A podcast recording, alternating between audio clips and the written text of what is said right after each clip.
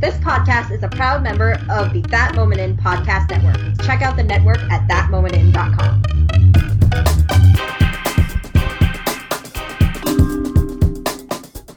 Welcome back, everyone, to another episode of the Cinema Recall podcast here at thatmomentin.com. I am your host, The Vern, and we I've been away for way too long, and I'm very, very happy and excited to be back on the air with you folks. And I brought with me a wonderful guest. Uh, he is our box office expert. Uh, we have with us Mr. Mark Jackson. Hello, sir. Hey Vern, it's been quite some time since you and I, um, you know, been on a pod together. I think the last one we did was probably the uh, the best of 2018. That one right at the end of the year. I think you're right. I think, yeah, I, I know this is like the first time you've actually been on Cinema Recall, which is kind of seems it's great that you're on here, but it seems really kind of odd that it's taken so long for you to be on my show. yeah, we'll have to try maybe to um to, to, to make it a little more of a consistent thing moving forward. But you know, sometimes you just gotta plan plan it right around um, you know specials and, and, and certain like um, topics, and I'm very very excited about what we're talking about today. So uh, yeah, we can definitely hit on logistics moving forward to see if I can be on a little more here and there in the future. Good. Now, um, now I mentioned to listeners that you are a uh, contributor to Cinema, Cinema Recap, and you're also a uh, contributor to thatmomentin.com. Uh, but you also have your own movie site, uh, which is moviemanjackson.com. And uh, maybe tell your listeners out there a little bit about what it is that you write about. I mean, I know you do movie reviews, but tell me a little bit more about your sites. Yeah, so I've I've um, been the sole contributor to MovieManJackson.com since January 2014. So um, definitely been going hard for over five years now. I, I joined that moment in uh, right around the end of uh, 2016. So I've been around for about two two and a half years on uh, that moment in, and uh, I live here in Columbus, Ohio. Um, a member of the Columbus Film Critics Association, and uh, definitely helps out around Oscar season for sure, getting you know the various type of screeners and whatnot. But yeah, you know I, I try to uh, contribute a lot of. Um, uh, recent uh, movies, but from time to time, you know, on that movie, we've got a lot of movie moments and what to watch features. So I, from time to time, I'll definitely contribute towards those. I'm actually working on uh, something that might go out uh, either tonight or the end of tomorrow around John Wick. So uh, be on the lookout for that. Ooh. Now, how did you get involved with the uh, the Critic Society in your, your town there? I mean, who, who would you contact? I mean, just for listeners out listeners out there who are want to be more involved with getting like press screening passes? Like, how did you get involved with that? Yeah, so um, I used to work with um, uh, a member of the Columbus Film Critics Association.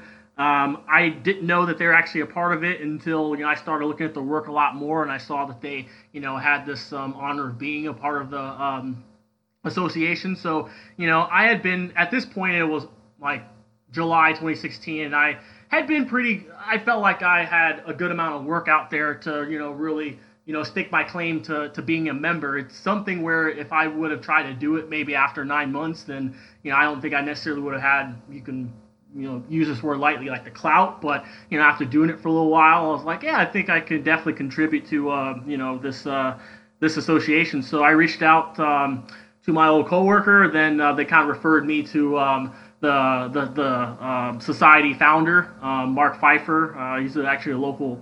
He was a local professor for uh, one of the schools out here, Otterbein University.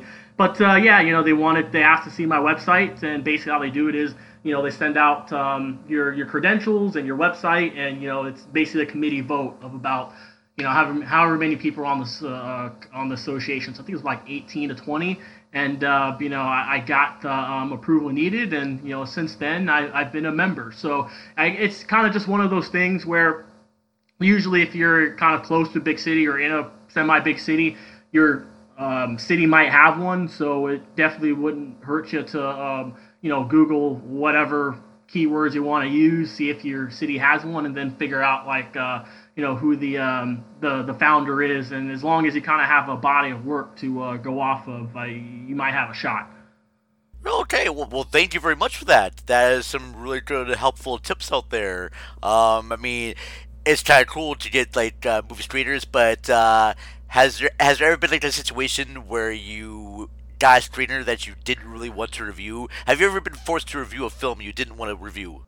I actually have haven't been forced to review a film that I didn't want to review. A lot of times it's um I I have the feeling sometimes that you know if I am getting them, obviously it's it's upon my duty to do my absolute best to watch them. Now with that said, I do have a fairly consistent day to day job as well. But you know if a movie is you know semi big or if I know that it's got a huge chance of you know um, doing a lot of work maybe in the uh, Academy Awards or uh, the Golden Globes, and I'm gonna watch it even if I maybe know you know right away that's probably not something I really have interest in. But if it's gonna be a awards player, then I've got to watch it at least. So I don't know if that necessarily answers your question, but if I have any inclination whatsoever of that movie, you know, being in the conversation for many different awards and if I like don't have a ton of interest, I will still force myself to watch it just because a lot of people don't get that opportunity. So um, you know, I, I definitely want to um, you know be very thankful for um, what I have been given, even if sometimes I might not have the utmost interest in everything I do receive.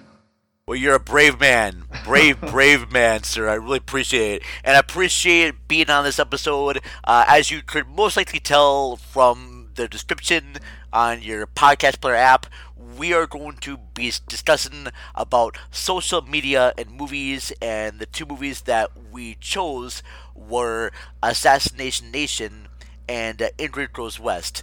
Uh, but what we're going to do right now is we're going to play just some quick ad spots from other great podcasts that you should definitely check out. So we'll be back to discuss about uh, one of these features. All right, stay tuned. We'll return after these messages.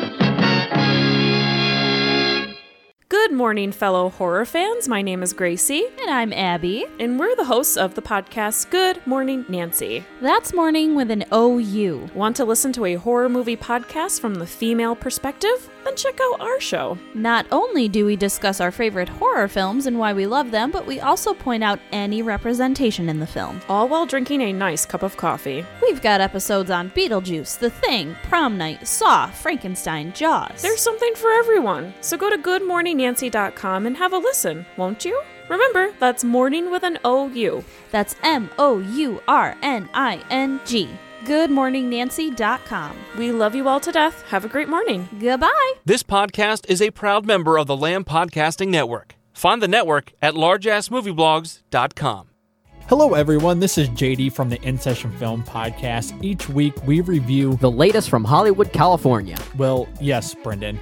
We also give top three lists. Okay, yeah. Thanks again, Brendan. Additionally, you can hear us talk other movie news, trailers, varying movie series, or other interesting film related topics, and even rants and raves of the week. That's correct, Brendan. On top of our main show, every Friday, you can also hear our extra film podcasts. Good job, Brendan. Thank you, JD. It's my goal to make you proud. You're the father, after all. yes, and I'm very proud. Uh, you can listen to the In Session Film podcast on iTunes, Stitcher, SoundCloud, or at InSessionFilm.com. Brendan, will you please let me complete just one? Nope. Oh, for heaven's sake. Listen to the In Session Film podcast every Monday and Friday. Subscribe today and hear me verbally beat JD like a Cherokee drum. No, no, no, no, no. That's not ki- how this works, sir. Hey, no, you, you, no, no, you no. go cry at Midnight Special again, oh, okay? That's what you're I good will. for. I will. You know what? And I'll do it while pummeling you. I'll do both at the same time. How are you going to pummel me? Yeah. I, I don't, I don't buy that. That's just how it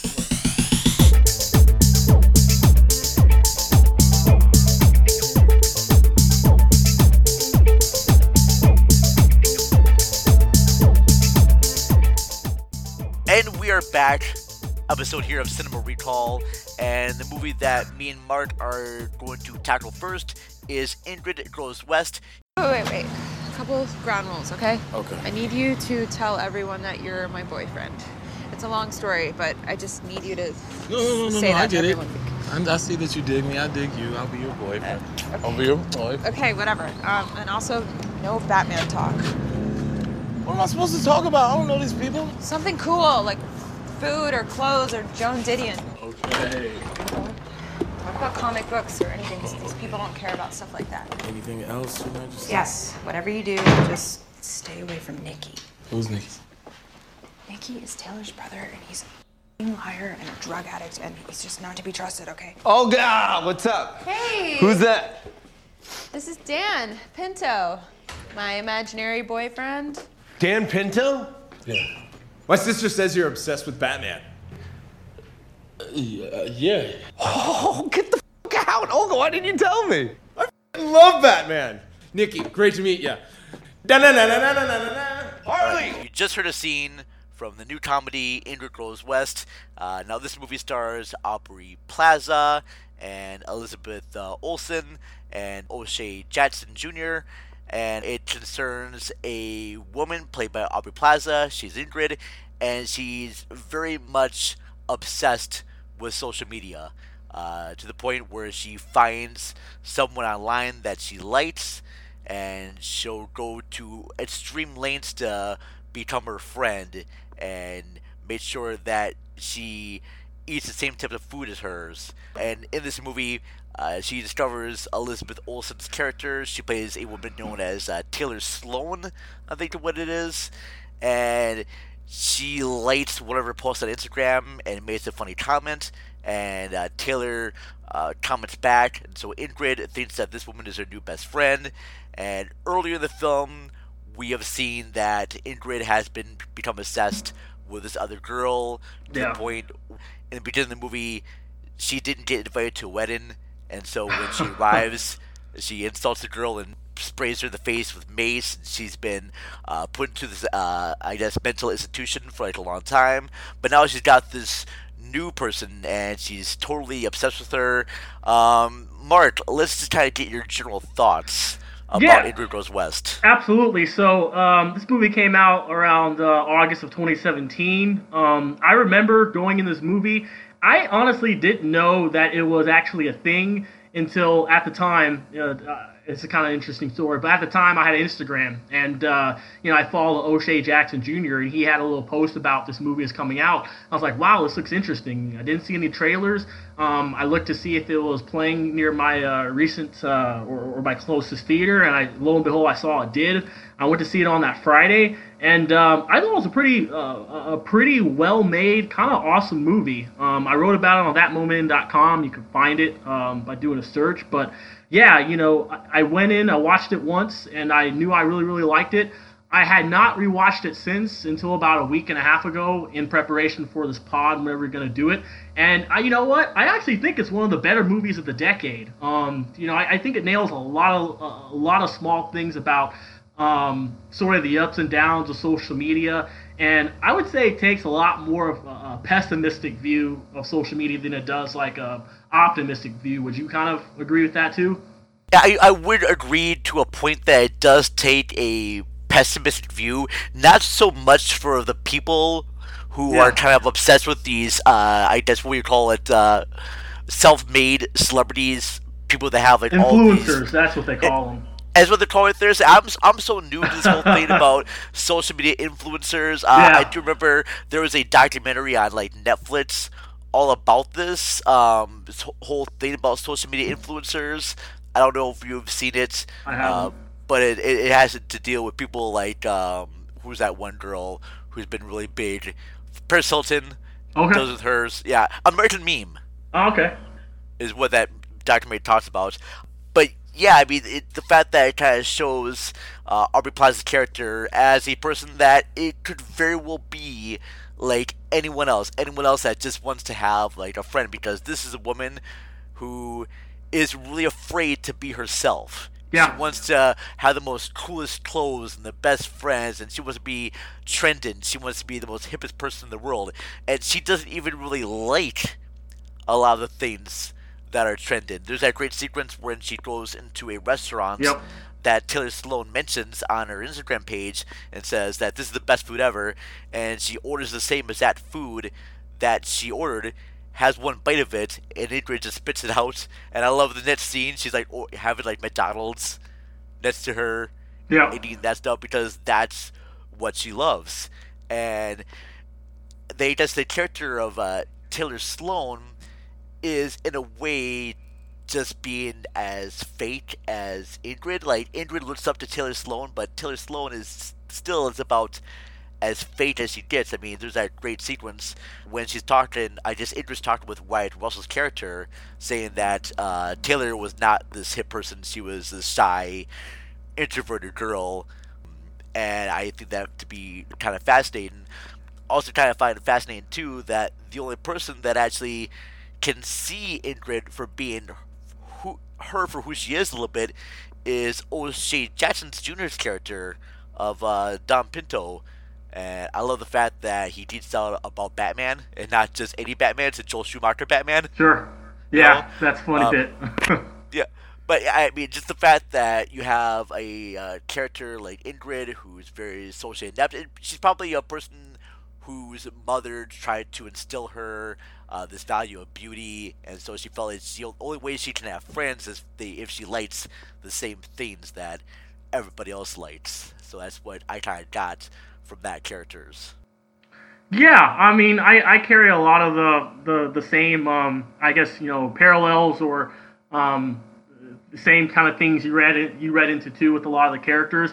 I guess you know, I kind of just like the the basics the movie nails. I think it was directed by um, Matt Spicer, and it was his debut movie. But you know, just like scrolling through the feed and, and liking every single post. I mean, we see her do that a couple times, and she's not even giving any thought to it. It's just very, very mindless. But you know, that kind of comes up a lot in the movie. Um, or, or, or another thing that's kind of cool. You know, they they use this internal voice uh, tag to um, Taylor Sloan, Elizabeth Olsen's character. You know, like hashtag reach for the stars. Or it's very very cringy stuff um, that you know it, it is supposed to be very kind of self-serving you know look at me you know i've i'm doing everything right and you know my life is so sunny so peachy so bright. Or or getting that right angle for that perfect photo there's that super hilarious um, moment in the movie where um, they're going out, I think, to Joshua Tree or you know some other place, maybe in, in, in the West, Wyoming, and their car breaks down. But you know, Taylor thinks it's an amazing time to capture a photo after getting it fixed. And then they, you know, get the mechanic to take the photo, and they're like, "Can you bend down a little bit? Can you get on your, can you get on your uh, belly? Can you get it at this 45 degree angle?" It's that little stuff, you know, because all of us know people uh, in real life who, you know, um, will will do anything to curate that perfect photo or that perfect moment. And you know, there's a huge argument for if you're doing all of this, is the are you really capturing the moment as it is, or are you just trying to show the moment as how you want to be perceived? And I think it's a lot of times it is the latter.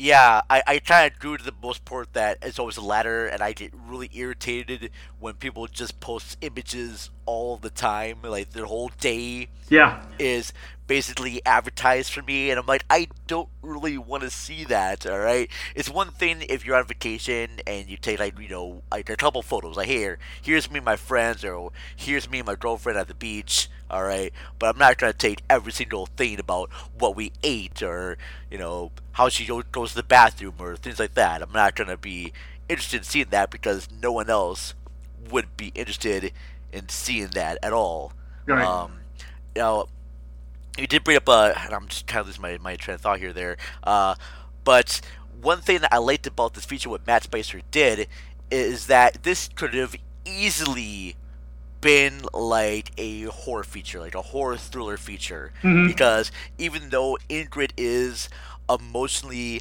unstable, you still have to be involved with this character throughout this movie. So she can't be someone you completely are taken back by. You're uh, a little wary of her actions.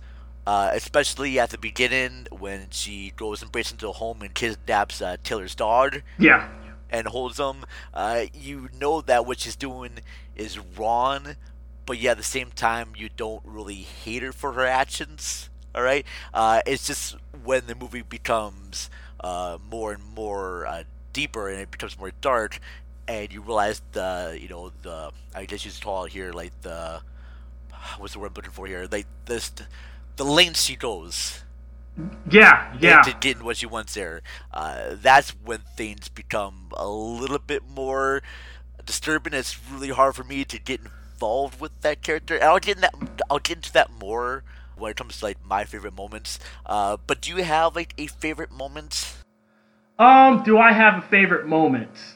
I have quite a few in this in this movie. Actually, the more I think about it, I think it's kind of one of my favorite movies of the decade. And Okay. you know, I'm, I'm I'm jumping forward just a little bit, but this is actually kind of one of the movies that made me you know rethink how I use social media. And I've never been much of a um, a, a heavy user anyway. The only thing I really have now is a Twitter, but um, you know, me not being a heavy user and and watching this movie, I was it kind of did just you know force me to like, do I really need this? I I'm already kind of cynical as it is in real life, and I don't really like taking a lot of pictures. I very much kind of value my privacy, and I don't really like you know um, everyone kind of selling me on things that probably don't happen the way they are. So this is one of the movies that kind of really, I'd say, ultimately prompted me to delete, you know, my, my Instagram and my Facebook, um, you know, December of last year. But that we can get we can come back to that. But Okay, um, okay.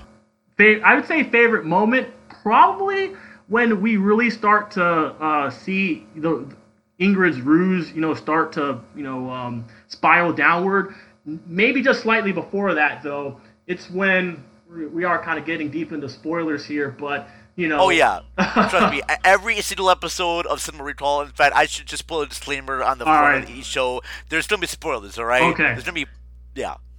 All right, so yeah, you know, Ingrid, we've we've kind of proved, we've kind of shown or been shown about half the movie that she can be pretty manipulative. You know, she Dan is probably one of the most you know um, authentically real people in the movie. Everyone else is kind of different shades of fake or like very very fake, but Yeah. he is like most true to himself. Well, he's can, the, yeah, he's the only true person in this movie. yeah, I would say so. Or, or even like uh, uh, Wyatt Jackson's character or Wyatt Russell's Yeah, I mean, even then, like he's got some things that maybe on like second viewing stood out to me more than first. But Sure. I'd say overall, yeah, you know, O'Shea Jackson's character, Dan Pinto, he's the most real person in the movie. But you know, immediately when Ingrid moves out. You know, he takes a liking to her. He's obviously very attracted to her. And one of the one of the few moments, it's a very brief moment that stood out to me, was um, you know everything's so instantaneous nowadays. You know, Ingrid's always on her phone. You know, once you get someone's number, you can kind of sync it to a lot of these apps. You can figure out what type of media they do have. You know, he follows her immediately, and you know she gets excited, but not because he's following her, because he got excited because she thought you know something, some other stimuli was going to happen, but she just saw, oh, he's following me. I always kind of like that moment just a little bit, or when they show um, him making a comment on one of her photos, and she just like kind of you're like, ugh, you know, you think that any gratification is kind of good gratification, but the movie shows that you know she only wants the gratification of what she desires, which is you know being in with Taylor Sloan and that whole crowd. Those are just very small moments, but I'm ultimately getting to um, that la- that real moment I really like.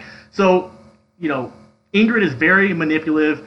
Um, everyone kind of starts to doubt her story about having a boyfriend. She really doesn't have a boyfriend, but she knows that Dan really, really likes her. So she uses that to her advantage because Taylor's hosting this party, and everyone finally wants to see um, her boyfriend, you know, in real, in the flesh. So she brings Dan along to pose as a boyfriend, but you know, she gives him very clear guidelines as to what he can and can't say. Like, for example, he can't bring up Batman.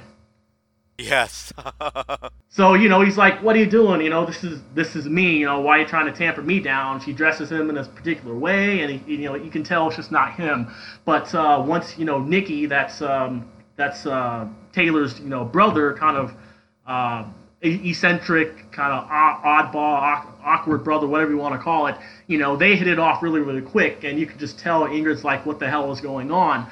But um, there's that you know whole entire moment, which is kind of like a microcosm, you know, of the movie. You know, um, Ingrid's doing her best to, I guess, be you know this person that she thinks she is, but obviously she's not that. But she thinks she's doing the best she can by you know tampering other people's you know um, uh, you know real life personas down, and you know everything just kind of comes to backfire. And then from that moment you know, a couple minutes later, we really start to, you know, see the downfall of her. You know, uh, when uh, Nikki grabs her phone and he already knows he's been knowing something's just a little off about uh, Ingrid, but he's able to grab her phone, um, figure out her passcodes, and then you know, kind of start getting into just how deep does the wormhole go with her and his sister, and then from there, you know, I would say that's the moment where it really starts getting into full on, you know, um, black comedy, even horror. I mean, I guess it's already been black comedy, but it really starts to get kind of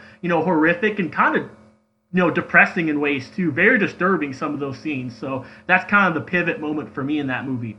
Oh, definitely. Uh, and even afterwards, like so, there's spoilers there. So uh, even after uh, uh, Ingrid and um, Dan, they try to kidnap Nikki. Right. And then uh, later on, uh, Taylor Sloan finds out about it, and there's that moment when she keeps trying to call their house. Yeah, that was so cringy. So it was, and then uh, um, Taylor's uh, husband, uh, Ezra, as we said, was played by Wyatt Russell. He keeps telling her, "Look, go away. All right. The only reason why you're not in jail is because of uh, Nikki blackmailing you. Yep. You need to leave us alone." And she keeps messaging back and forth. She keeps calling. Uh, she even decides to spend the rest. So we didn't say this earlier, but the only reason why Ingrid is able to go out to uh, California to visit Taylor is because her mom has left her sixty thousand dollars Yeah. in her will. All right, so that's the only reason why she's able to afford this, and she's even able to uh, buy a house that Taylor Sloan has talked about wanted to buy just so that she could be closer.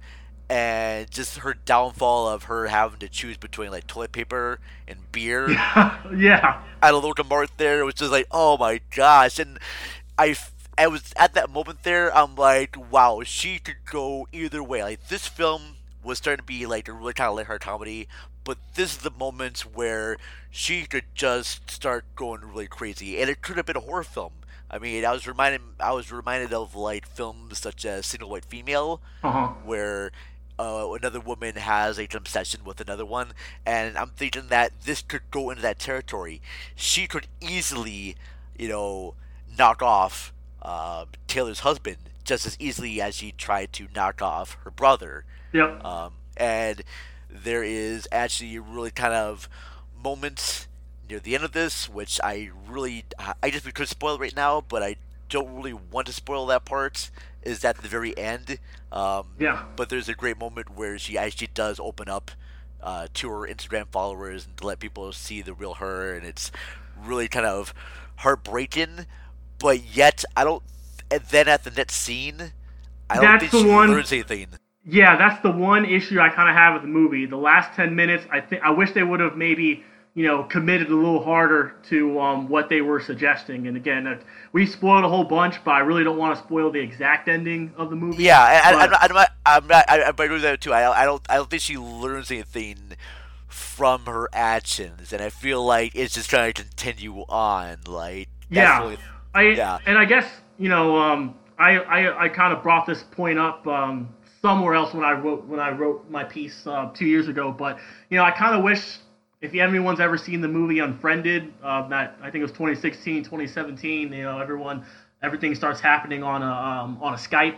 Um, you know, scene. I kind of wish these two, those two movies would have flip flop endings, and kind of getting a little more uh, specific than I wanted to be. But I definitely feel like it would have been a very, very strong ending if they would have committed one way and then show like, oh, you know, she finally got what she was after. You know, it just was ironic that it had to happen that way. But that's the only really thing where, you know, even after watching it the second time, I still don't feel it's the strongest ending they could have went with, especially after seeing, um, you know, just how, um, you know, she's treated one of the other characters and the other character kind of brushes it off. And it's like, did you learn anything either about this person? You know, she's obviously um, not what you need, you know, out of um, out of someone else. So yeah, watching again, that's the only real thing where I still think it's kind of like an iffy sort of week ending. I would like to them to um, to to commit another out.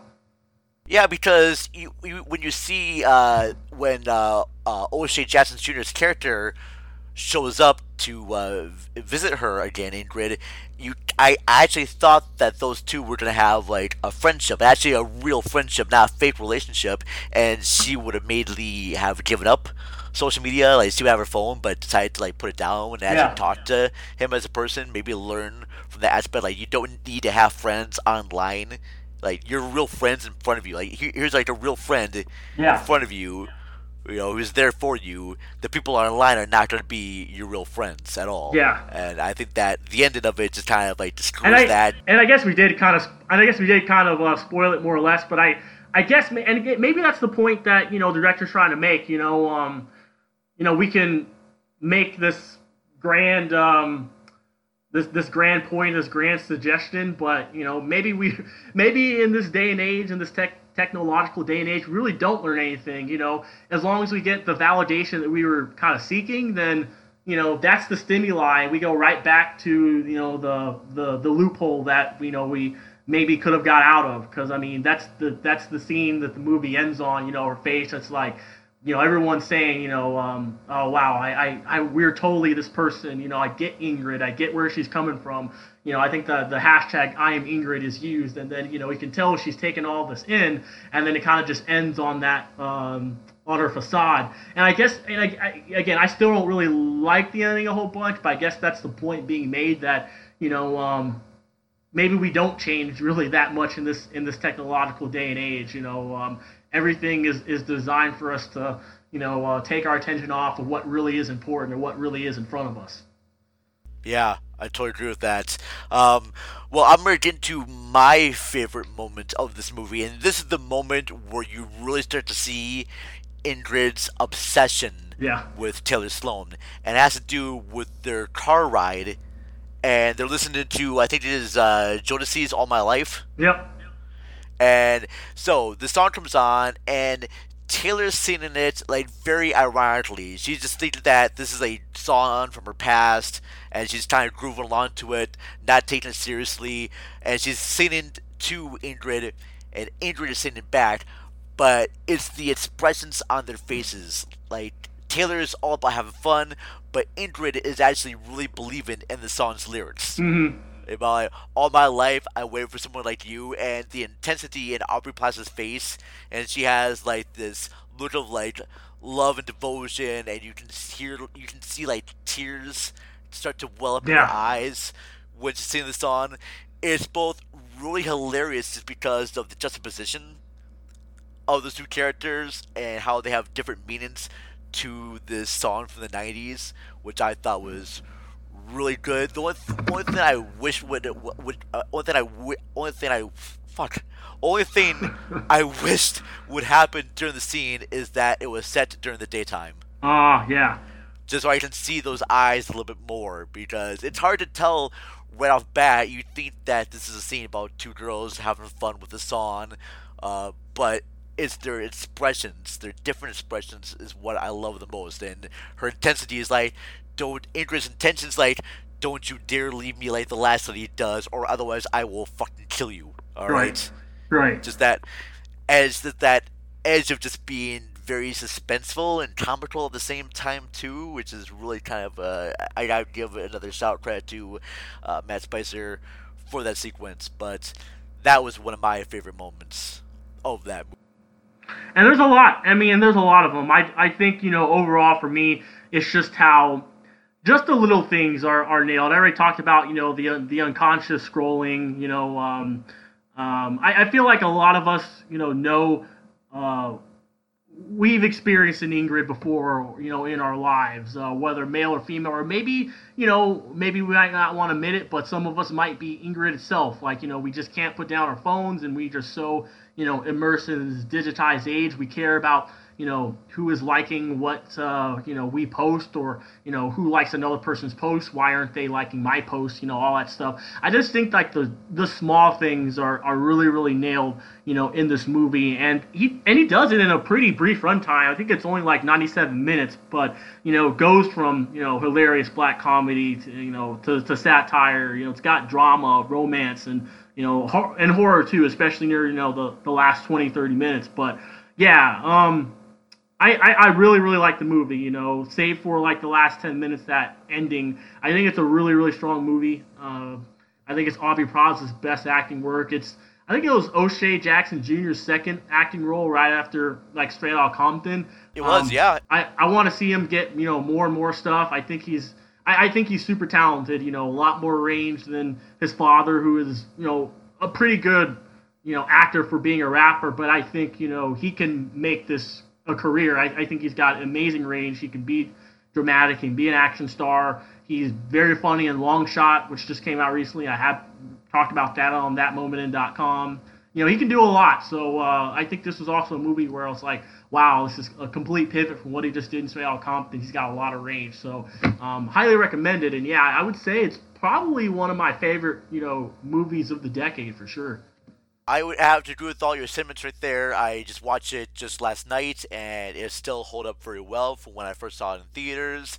Uh, I think it has like wonderful performances from not only O'Shea Jackson Jr., like we mentioned, but also Elizabeth Olsen um, and uh, Wyatt uh, Russell. And I do believe that this is one of the best roles that Aubrey Plaza has done. Um, and yes, uh, when it comes to social media, I do have a Twitter account. Cinema Recall does have a Twitter account. Yeah. We have Facebook. We have Instagram. I try my best not to post that often. I will try to make a post at least once a day. Uh, but then Sure. you get a lot of people kind of like liking your stuff and making comments on Twitter. Like, you know, I don't want to be rude, so I'll message them back. But then you get kind of curious about what are people responding back with and what are they saying about your sites. And I'm very honored and thankful that people take uh, Cinema Recall and other posts and share articles. And yeah, it's uh, kind of a cool thing. And, you know, I'm very thankful for it, but I don't want to have it be like my all in be all. Yeah, and honestly, that's part of the reason why I still, you know, have Twitter. I, I think Twitter out of the, the core three is less, um, you know, about, um, I don't know, you know, getting the right photos or, you know, saying the right things, you know. Twitter has its, its downfalls too, um, but it is a place where you can get news pretty fast. You can, you know, kind of connect with um, a fairly like-minded community, and it's not all about you know the superficiality aspect. Like I've kind of mentioned, I like to think I'm kind of um, a, a private person, and I've never really been into that like that selfie type culture, and I was never really all that high into Facebook. Kind of active in college, but everyone's active in college. But after that, I really found myself not really being on that so much. But you know, I really kind of started to dislike some of the time I was spending on Instagram. You know, seeing a lot of the same things, and you know, people trying to get those right captions and those right photos and you know um, sometimes you know when i've been there before um, where you know you post something and it's like wow no i kind of expected this to get you know a little more likes. But you know when i started thinking like that i'm like listen to yourself mark this stuff doesn't even matter you know. If you're going to think like that you know it's probably best to just you know delete that stuff. And i ended up deleting it and i really haven't looked back since. So um, Yeah. It works for me. You know, for for other people they might need it, but for me, I'm just totally fine with you know what I've got and um and Twitter and kind of managing uh, my um, my my websites. And I like to think you know I, I like to let my work speak for itself. Sure. Yeah, I'm trying to do the same thing too. Like, I'm only posting things on Cinema Recall when Yeah. it comes to promoting episodes of the show. All right, I'm not posting you my daily food log Right. or anything like that. Like, here, here's a new episode. Go to thatmomentin.com or here's a new article. Check this out. And I'm just doing that. Just promoting more of like work Yeah. that I've done than personal things about myself. Right. Right. I, I can post personal things about myself about going to a movie if it has something to do with the actual site and talking about movies. I'll Oh yeah, on there. and like I said, you know, I think Twitter is a little different than the other two, you know, sites. Um, you know, you can really get into um, some sometimes in-depth conversations with other, you know, like-minded people without, you know, it coming off as, um, you know, superficial or you know sometimes like overly pompous or anything. So I do think, you know, at least in my opinion, I I like Twitter from that aspect a lot more than the other two sites. But again, just speaking for myself, um, I I generally like Twitter. Um, you know, I, I there's, there's less of an impact on you know things needing to be you know visual and really eye catching. You know, so I, I like that aspect a lot more. Yeah, very good, very good. Um, well, that's going to end our conversations about Ingrid Goes West. Uh, both me and Mark really like this movie. I know it's playing for free on Hulu, so if you have Hulu, you can definitely go watch it there. Uh, otherwise, you can most likely stream it on other platforms uh, that are around. But highly suggest uh, checking it out if you can. Um, we are going to move now on to Assassination Nation, uh, but here is a small trailer. I read this quote from this writer whose name I forget, but it said something like 10% of the population is cruel, and 10% is merciful, and the other 80% can be swayed in either direction. I'm also pretty sure that that writer has never seen a World Star Fight vid, or 4chan, or Twitter.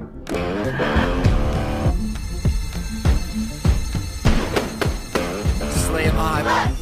We got some Salem bitches on the motherfucking run. Because at the end of the day, nothing unites us like a good tragedy. We're good people! All right. Uh, so you just heard a s- small trailer for Assassination Nation, and I'm gonna do my best to not go. I mean, it's gonna be hard to, to not go into spoilers with this feature. Sure. Uh, but I'll, I'm just gonna basically just tell you the basic plot of this movie. Mhm. All right. So in the town of Salem, uh, there are these four girls, and one day, uh, a mayor's account gets hacked, and it, it turns out that this mayor, who was against uh, gay rights and everything, is being he, he gets exposed as being gay and you know uh, actually uh, having uh, uh, transgender love affairs, and the whole town just in a uproar about him. And then later on, the principal gets hacked, and they all think that he's a pedophile because he has uh, pictures of his daughter in a bathtub. And then everyone's account gets hacked, and these four girls uh, get blamed for it, and the whole town becomes violent towards them. And that's all I'm really just as a basic plot description of the movie.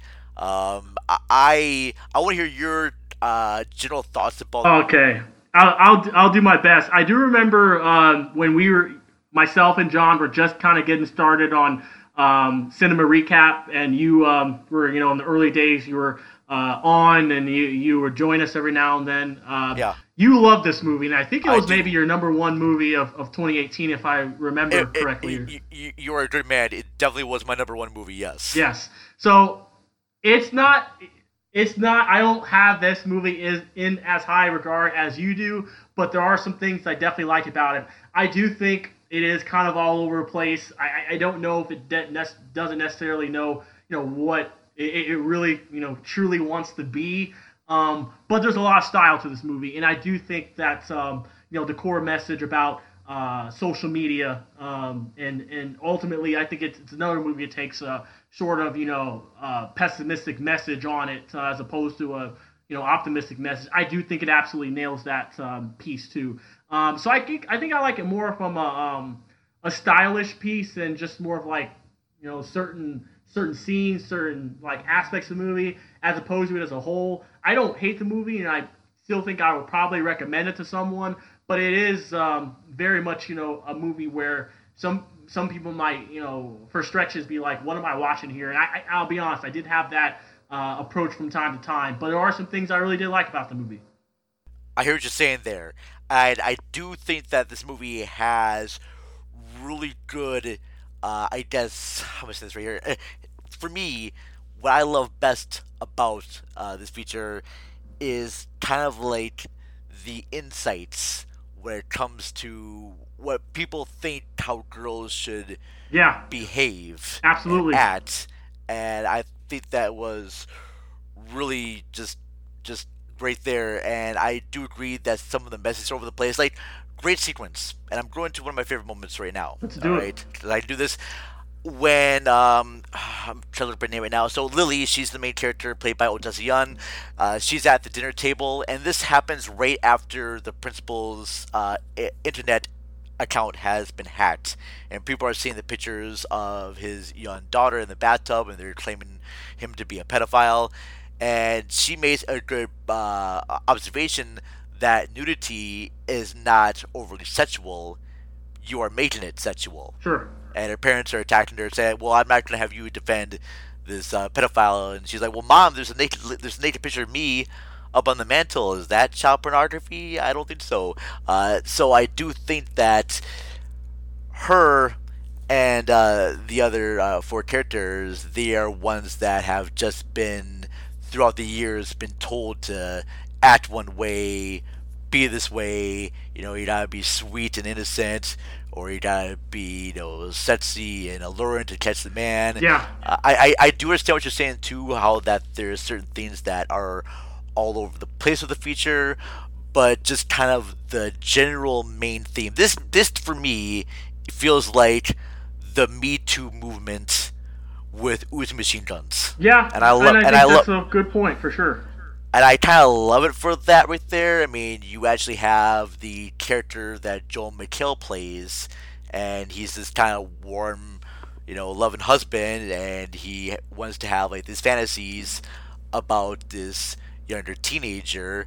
And when he's exposed as being that guy, you know, suddenly he's the villain, and so he's got to go ahead and attack her and blame her for dressing this way or seducing him when it actually was him all along because she tells us a story uh, I think it is to uh, Bet- played by Hari Nef about how she was driving home with him after babysitting his kid and that he actually was listening to her and he put his hand on her thigh and it just evoked these feelings because no other boy has ever done that before. Um, I do like the fact, and I'm I'm kind of going over the place in this movie because I feel like the movie kind of goes a little bit over the place Mhm. as well. But I like the fact that it starts off with like trigger warnings, like Yeah. these are going to be the things that are going to be discussing this, and they may or may not offend you, uh, but we're just going to go out with this. Uh, I think it's kind of a brave movie for a studio to release, uh, especially you know with all the types of um, violent activities that have been happening around you know schools and everything, and Right. showing these uh, young girls with these guns and them standing up for themselves. Uh, I think this is very much a uh, pro feminist movie. It is. I Um, think I think so at least. Yeah.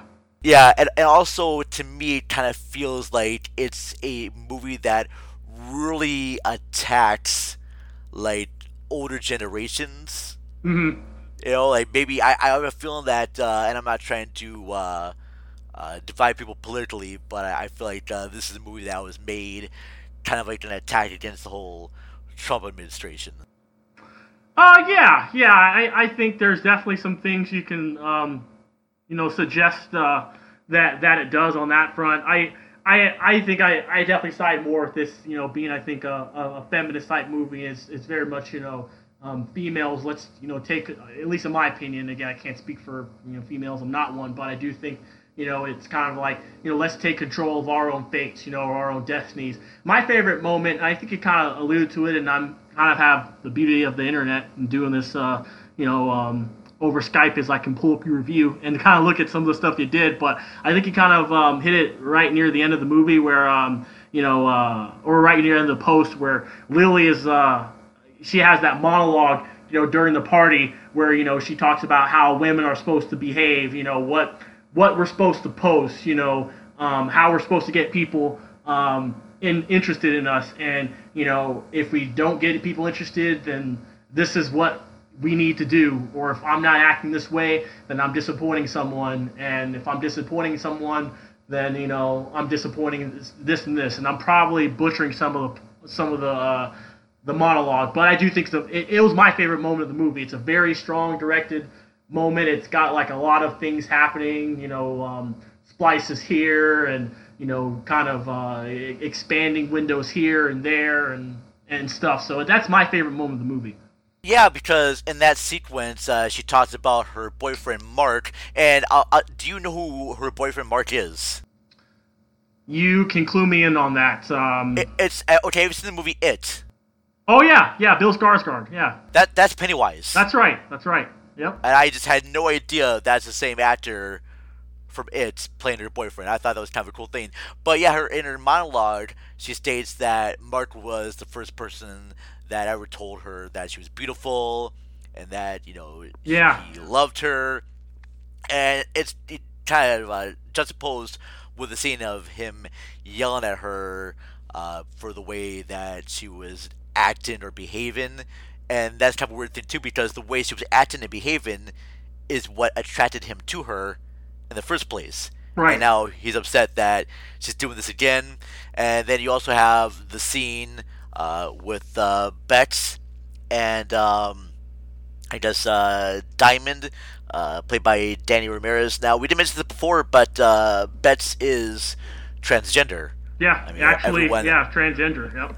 yeah, you know, everyone, uh, you know, accepts that portion of her, and you know, she meets this guy that doesn't really seem to mind that she's transgender until like the very end of their like uh, moment together when he says, you know, don't tell anyone about this. Mm-hmm. You know, so she's feeling that, yeah, she got together with this guy that she likes, but can't tell anyone about it.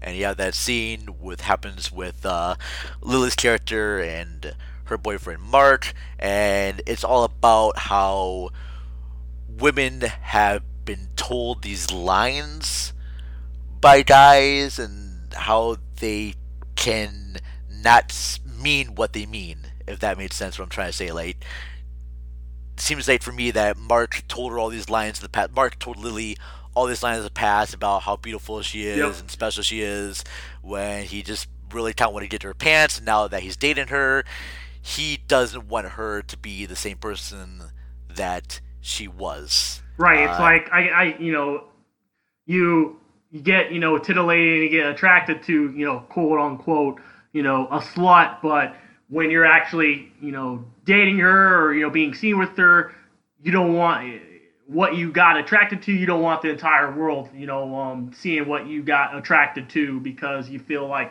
only I should own this or you know I should control this. So Yep. yeah, yeah, I, that's um that that just whole entire monologue, that whole entire sequence is probably my favorite moment of the movie. Another moment of the movie that I that's my favorite, but it doesn't really necessarily connect with the social media aspect. It's just like the home invasion. I think that's a well Oh. made part of the movie, but yeah. That is a brilliant moment to bring up there. I like the fact too that it's all kind of shot outside the house. Yep. Very and the tense. camera camera moves in through the windows and bats off, and you don't see the intruders there until the camera pans back, and then you see them there. Oh yeah, I think that that moment is brilliant. Um, I gotta say that uh, this was directed by Sam Levinson, Mhm. who is Barry Levinson's kid, and for this being his first feature, I I'm, I was really impressed. I I'm always impressed with guys. He had a lot of style in this movie, that's for sure. You know, so I'm um, really, s- s- yeah, I'm like kind of excited to see what he does next with uh, and that's because he also wrote the screenplay for this one too. So yeah, I'm definitely curious, and for all the uh, first-time actors, I know that a lot of these actors have probably appeared on other television shows, but I don't really follow Disney Channel or ABC. I've looked up some of these, and I like I know that Suki. Waterhouse. Yeah, I think she dates or has dated Bradley Cooper. Okay, yeah, all right. Well, I know she's Insurgents. Okay, all right. Um, but yeah, uh, this the um, lead actress here, Odessa Young.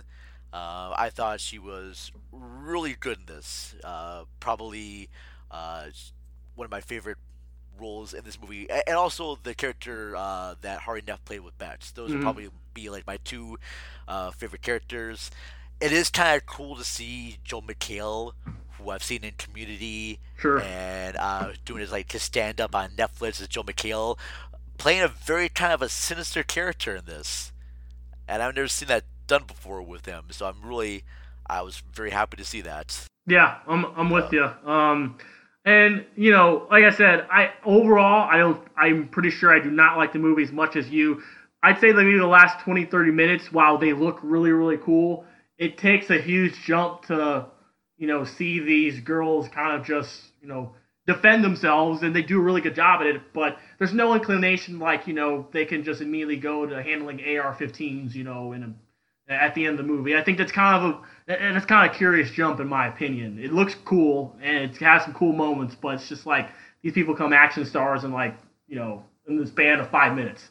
I don't think the movie is meant to be taken too seriously. It, it Sure, does have like a lot of yeah. serious themes in there, but there's a moment when they are watching this Japanese exploitation film in their room, and I think one of them mentions is the fact that if they were in a movie, they would do things differently. Like they would have like a male rape revenge movie, Uh-huh. like instead of like instead of like having uh, Susanna George in the movie Straw Dogs get raped, it would be Dustin Hoffman. Right. And so they do make uh, I guess mentions during the feature that you know what would happen if we were in a movie. Like this is not a movie, this is real life that we are in, and yet they're still fictional characters in a movie. I didn't mind the fact so much that they uh, did get the guns and uh, started fighting back. Um, I kind of wanted there to be more of that in the end. Like, yeah, I do think it's kind of the actual, I guess, and it didn't feel like it felt like it built a whole bunch to you know their release, and they're just gonna you know rain hell on everyone. But in essence, it feels like it's only five or seven minutes. I did feel like it wasn't a really um, it, it- the, the the actual climax didn't feel long enough to me. You know, uh, so Yeah. I'm with you there on that front too. Yeah, but I, I just liked all the different types of uh, messages that this movie has, uh, especially the about uh, what has to do with like social media and how we can avoid our like our private life and the hypocrisy of our, our private life and you you have like these uh certain things that you look for and you attack someone else for what they like but then when it comes exposed that you like the stuff I'm not really it's- I'm not really saying this right here. Okay. So no I'm I'm trying my best to explain this. So uh, in the future a lot of the adults are mad in this movie because their accounts get hats and all their secrets are exposed. So I'm sure it's probably like a lot of like porn history or you know things that are, are taboo that Right. probably you know they would be down upon if people found out about this stuff there. Sure. And i'm thinking that well everyone has kind of a little bit of a dark side to them anyways and Mhm. i don't think that your internet history really means that you're a bad person like the principal who you know discovered that you know he likes a certain type of porn and they see the picture of his uh, kid in the bathtub so they take his porn history and they see the picture of his kid in a bathtub and they automatically think that well this guy is a pedophile because he watches this porn about young girls and then he has a, a picture of his daughter in a bathtub but they're two separate things and it has nothing to do with his work as being a school teacher Yeah. oh and that can maybe have something to do with when a celebrity uh, scandal happens Sure.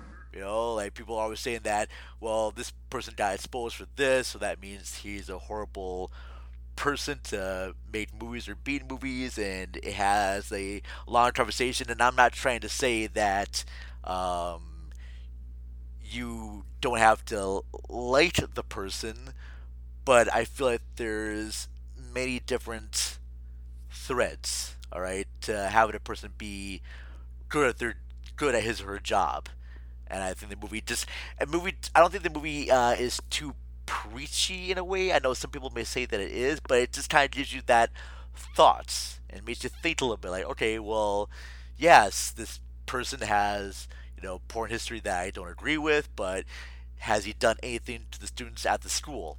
No, he hasn't. Okay, and I just liked that type of message, and also the message about, like we mentioned before, on how girls are supposed to act and behave. Um, I think that they are also influenced by social media because they want to become like popular or feel attractive Right. and important, special. Um, there's a moment when uh, it was uh, uh, Lily is talking with the. I, I think is. I think uh, she is actually talking with the principal about um, her drawings in art class, and she's making this uh, erotic art, and she's making a statement about how there had been a whole bunch of like selfie nudes that happened before that picture that took, which really kind of took me out. That's like one moment I really didn't like too much with her. Like I agree with mostly every one of her um, statements, but I didn't agree with that one. But I, I agree with their uh, point in making that statement. If that made sense. Mhm. All right. Yeah. So and I just mainly I just like this movie because I always like watching movies where a bunch of girls get a bunch of guns and want to take down the hierarchy. All right, yeah, like men, like the whole like uh, men telling women how they should behave, and that they're gonna be basically killing these women for no other reason but exposing their hypocrisy. Then yeah, I'm like, all right, yeah, get your gun. If you're gonna kill them, yeah, grab your guns, grab your girls. Yeah, let's let's do this.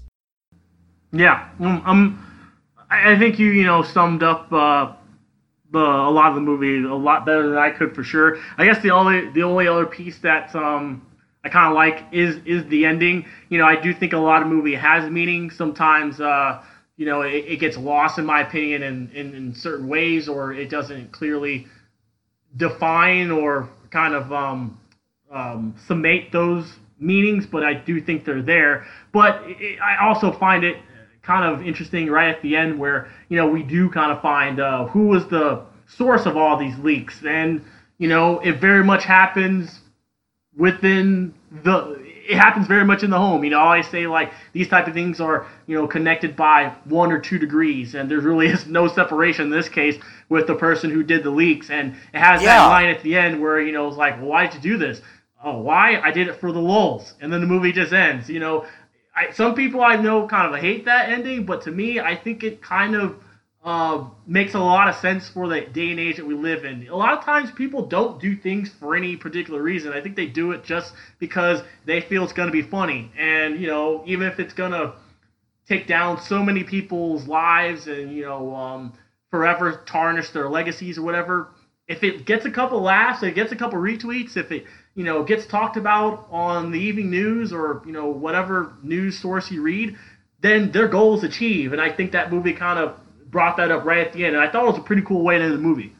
Yeah, well, all right. So here's an example. All right, so a while back, uh, I took a video of a lady having basically kind of a nervous breakdown, and it was at the bus, and she actually went up to the bus and actually broke the bus uh, windshield with her hand because her boyfriend was on the bus and she would and he would not leave, and I posted it online and it got like over like 2,000 hits and.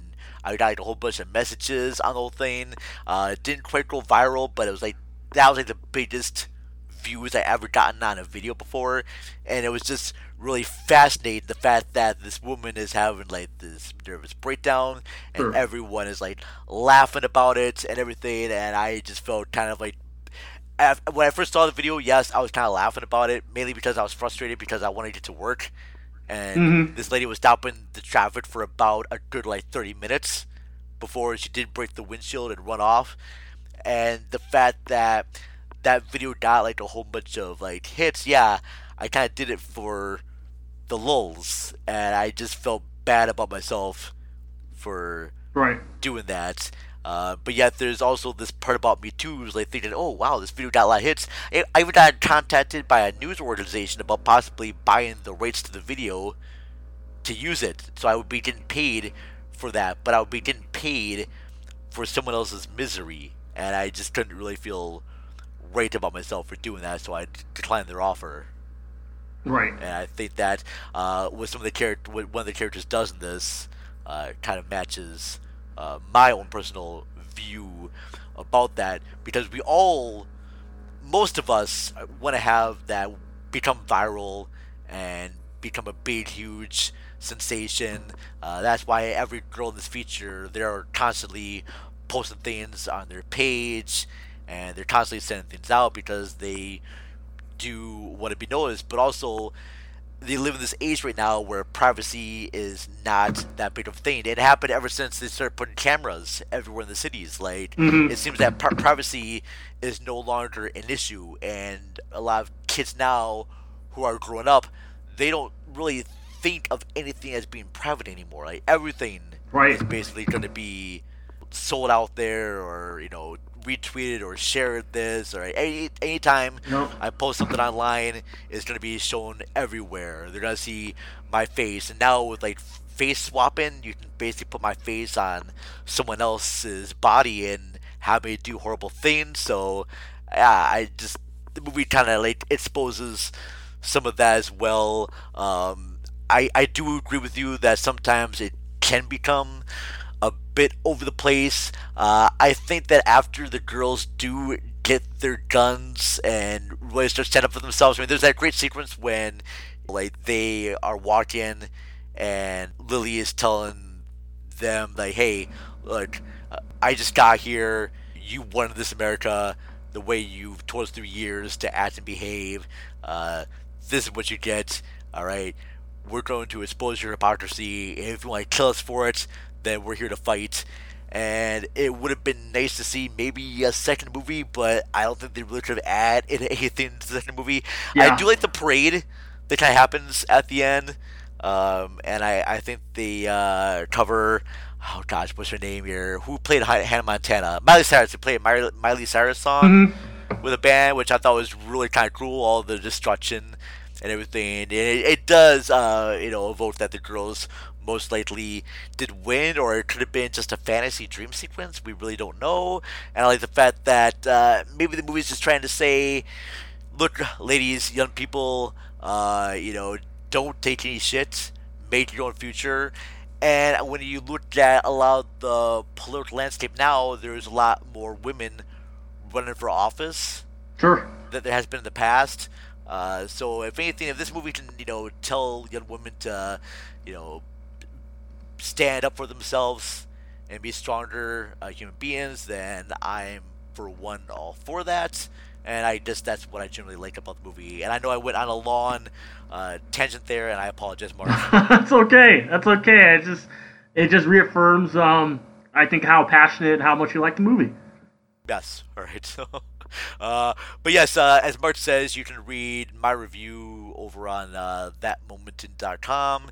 Uh, as you mentioned, yes, it is probably was was yes was my favorite movie of uh, 2018. Um, but uh, any more thoughts about Assassination Nation?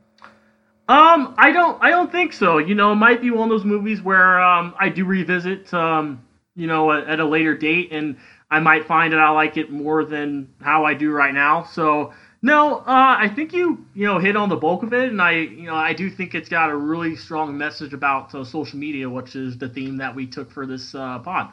Yeah, definitely, definitely. Uh, and we're not trying to say that uh, social media is bad, Right. But it can be used for good and for bad. And I think we made uh, several examples about how it can be used for that. And as I mentioned before, with the lady uh, breaking the windshield and that getting the most views, which I find to be very fascinating. It seems to be that way a lot of times too. Every time there's like a fight Mhm. happening, that seems to get like the most hits. You But always hear the, the famous world star whenever a fight goes down. Yeah. Yeah, and but someone trying to actually make a movie or narrative feature uh, with using real life uh, practical effects doesn't get much views. So Mhm. I was really kind of surprised about that. Um, Mark, before we do go to buddy, uh, where can people find you online? Uh, definitely on thatmomentin.com, uh, my own website, moviemanjackson.com, and uh, I got two Twitter handles. Um, one at Movie Man Jackson, and the other one at Mark Jacksonism. It's a little more of um, you know me on a personal side. Um, still has a lot of movies in, in, in my handle there, but uh, yeah, that's. Um, if anyone wants to f- follow me uh, on social media after getting into this pod on social media, that's where you can find me. Uh, Cinema Recall. We can find us here on uh, Twitter. We are at Cinema underscore Recall. Facebook, just type in uh, Cinema Recall. And uh, we do have an Instagram account. Just search Cinema Recall on there. I don't post things too often. Uh, but yeah, definitely check that also out. Really appreciate it. And Mark, big thank you for being on the show. Hopefully you'll be back again. Absolutely, yeah. All right, sounds good, bud. Sounds good. All right, well, take care, everyone. Thanks for listening. Take care, guys.